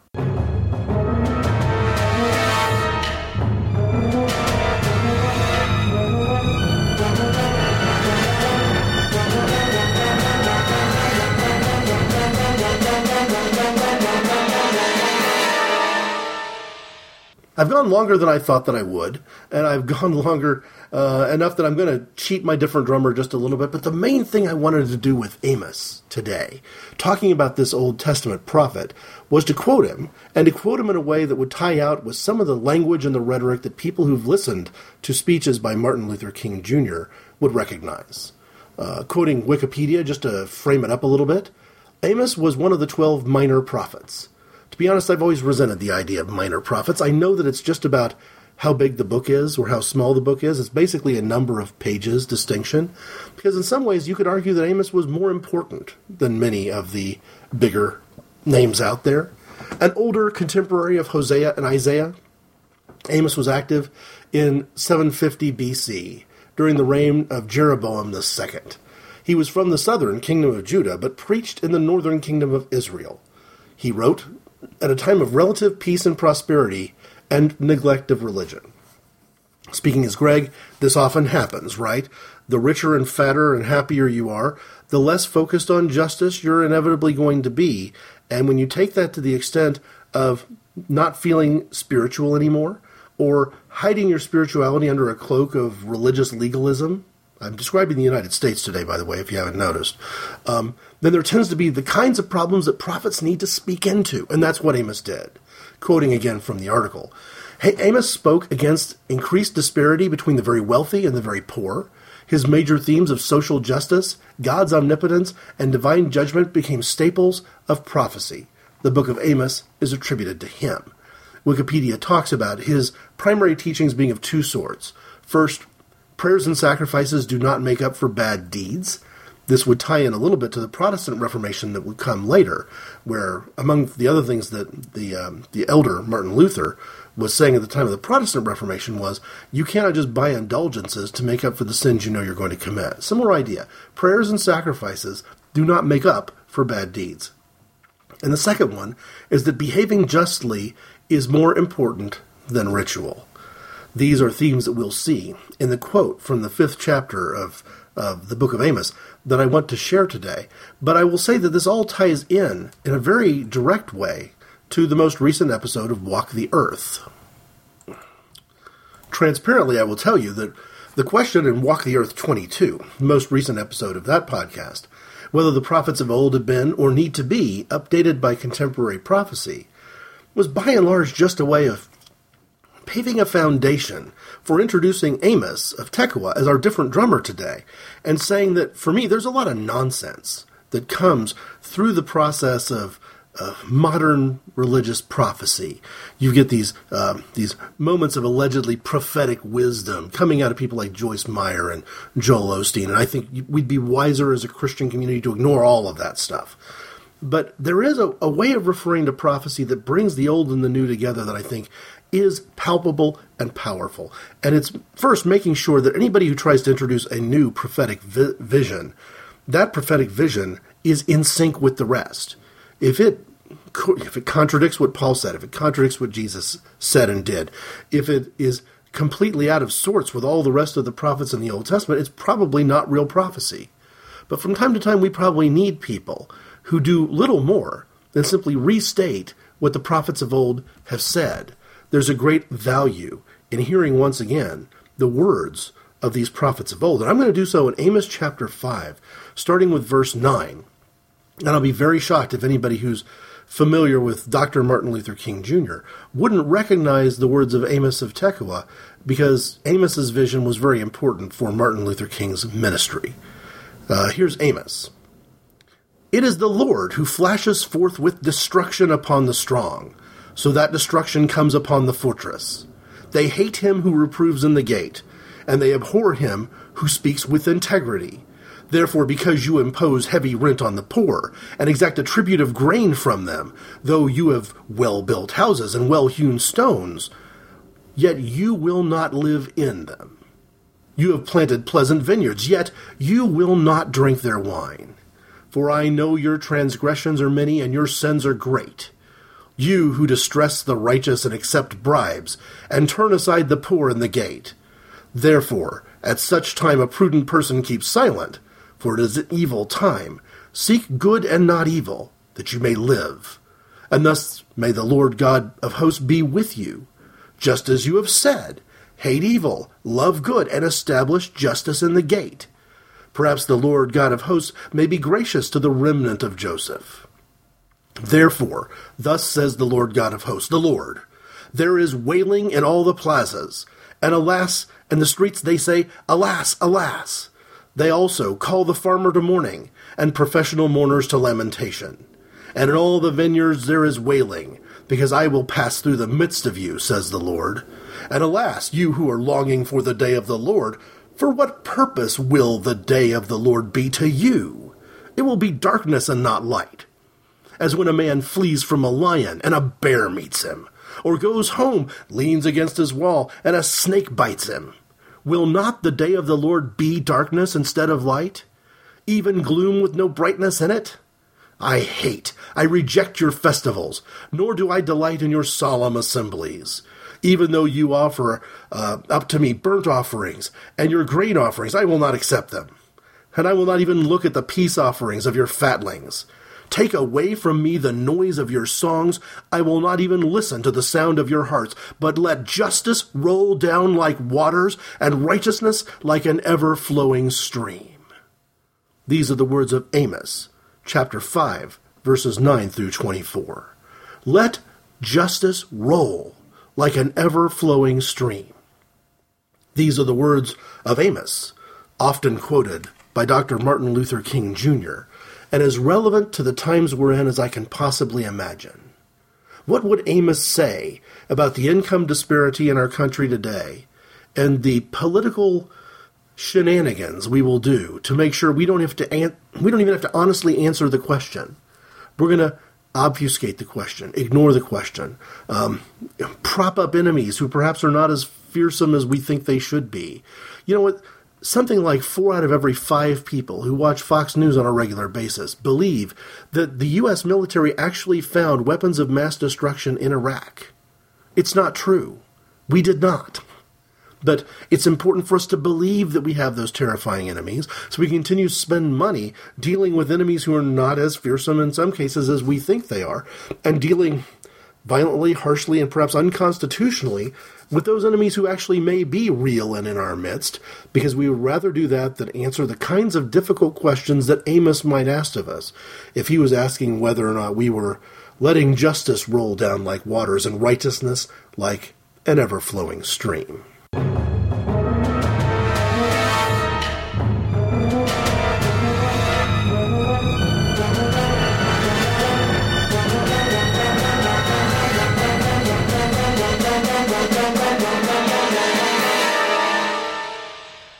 I love telling stories. What Some Would Call Lies is a weekly storytelling podcast where each week I tell a story from my life as accurately as I see fit. I've always had trouble distinguishing between what happened and what merely might have happened, but I remain unconvinced that this distinction, for my purposes, matters. Go to whatsomewouldcalllies.com or you can subscribe in iTunes or with Stitcher Smart Radio.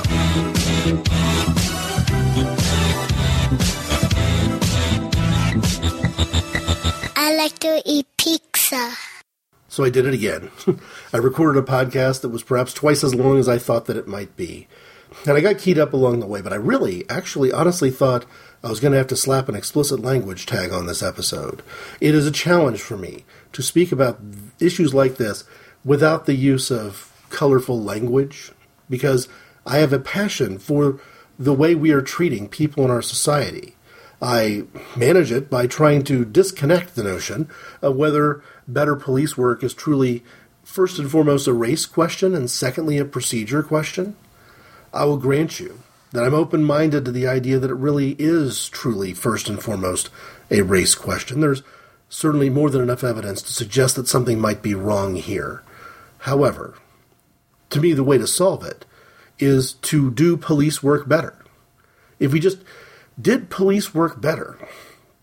Imposed procedural penalties for police officers who do police work poorly, we might come up with a better answer despite not dealing head on and directly with the questions of race, which are certainly there to be dealt with. If you are if you are punishing, for want of a better word, police officers who do their job as if they're looking for a fight rather than doing their job as if they've got a community to serve and um, peacefulness to protect, then you're going to weed out all those people who are acting like Klansmen with a badge. That if that perception has some truth in it, even if that truth is widespread and endemic, you don't necessarily have to deal with it by dealing with the racism. You can deal with it by making sure that people are held to a much higher standard. I'm a taxpayer in the community that I lived in, I live in now, and I have been for as long as I can remember. I am responsible in some ways for the quality of police work that is done in my community. And I can tell you that if the police work in my community was being done as poorly as Beavercreek, Ohio, as Cleveland, Ohio, as Staten Island, New York, as Ferguson, Missouri, I could go on and on and on, right? If it was being done that poorly, I would demand change. I would demand change regardless of race, color, creed, sexual orientation, or anything else. I would demand change regardless of the tenure of the police officer or the challenge of the job because I think that if those changes happen, you will simultaneously see less police officers gunning down unarmed people in the process of trying to apprehend a suspect or ask simple interrogation questions, but you will also see less police officers being shot. I would demilitarize as prudently as possible, maybe not completely. I don't believe in going ditch to ditch, but I would demilitarize our approach to domestic police work. Because none of the things that I've described in this show look anything like justice rolling down like a mighty stream. None of it looks like what we're supposed to be doing to serve the people who are actually, from a police perspective, your customer. The person who is paying for all of this. The person who is served by the peacefulness that can be provided under the umbrella of law and order. We've gotten away from that, and it's a problem. And when a police officer who's shot an unarmed kid because a routine conversation or police stop turned violent says he was happy he did it and he would do it again, then something is wrong here. So I'm going to draw a dividing line. It may be the kind of dividing line that separates me from some friends and separates me from some family. But if you think we can't do better in law enforcement in the United States of America in the year 2015, if you don't think we should have done better during most of 2014, I don't think I've got much place for you. It's not that I'm I'm not drawing a racist line here. I'm not trying to weed out the ne'er do wells. I'm just saying I like being around people who are capable of having an intelligent conversation. And if we can't have an intelligent conversation to the fact that this isn't going very well and it needs to be going a lot better, that we shouldn't be shooting 100 people a month in the process of doing normal, ordinary police work in this country, then something's gone very wrong. If you don't believe that something's gone very wrong, do me a favor. Stop. Read Martin Luther King Jr.'s letter to a, from a Birmingham jail uh, easy to find online. Just Martin Luther King Birmingham Jail. You'll get there. It's free. It's available. I got a PDF that I've read more than once. That's just a link online. It's easy to find. Read that and ask ourselves if we've really come as far as we think we've come in all these years.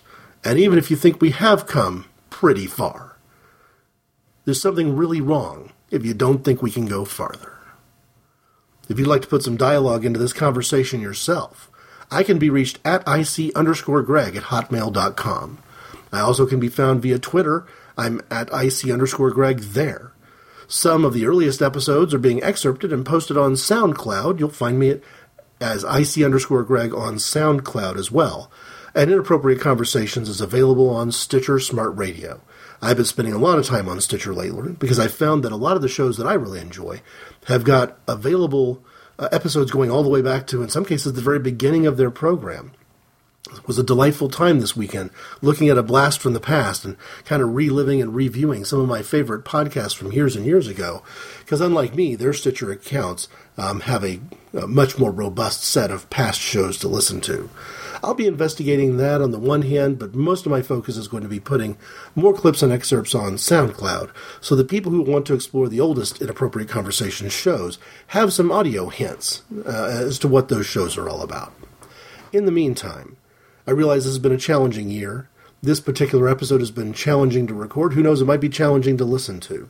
But sincerely, from the bottom of my heart, no matter where we stand on the issues from a political perspective or from even a religious perspective, Thanks for listening.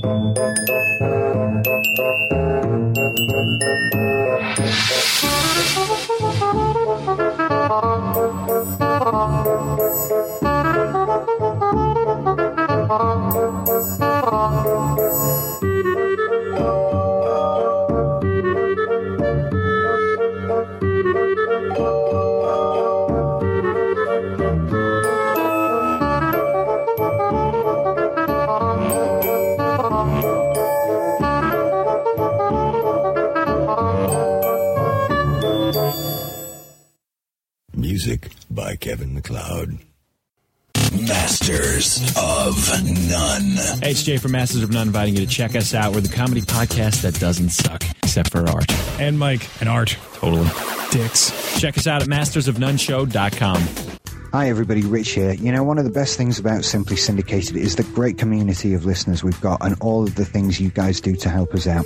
Something you could do that helps us spread the word about our shows is to let people know that you're listening on Facebook and Twitter. All our episodes have sharing buttons on them so you can tell your friends about us with just a few clicks of the mouse. Just visit our website at simplysyndicated.com and click the sharing buttons to help spread the word.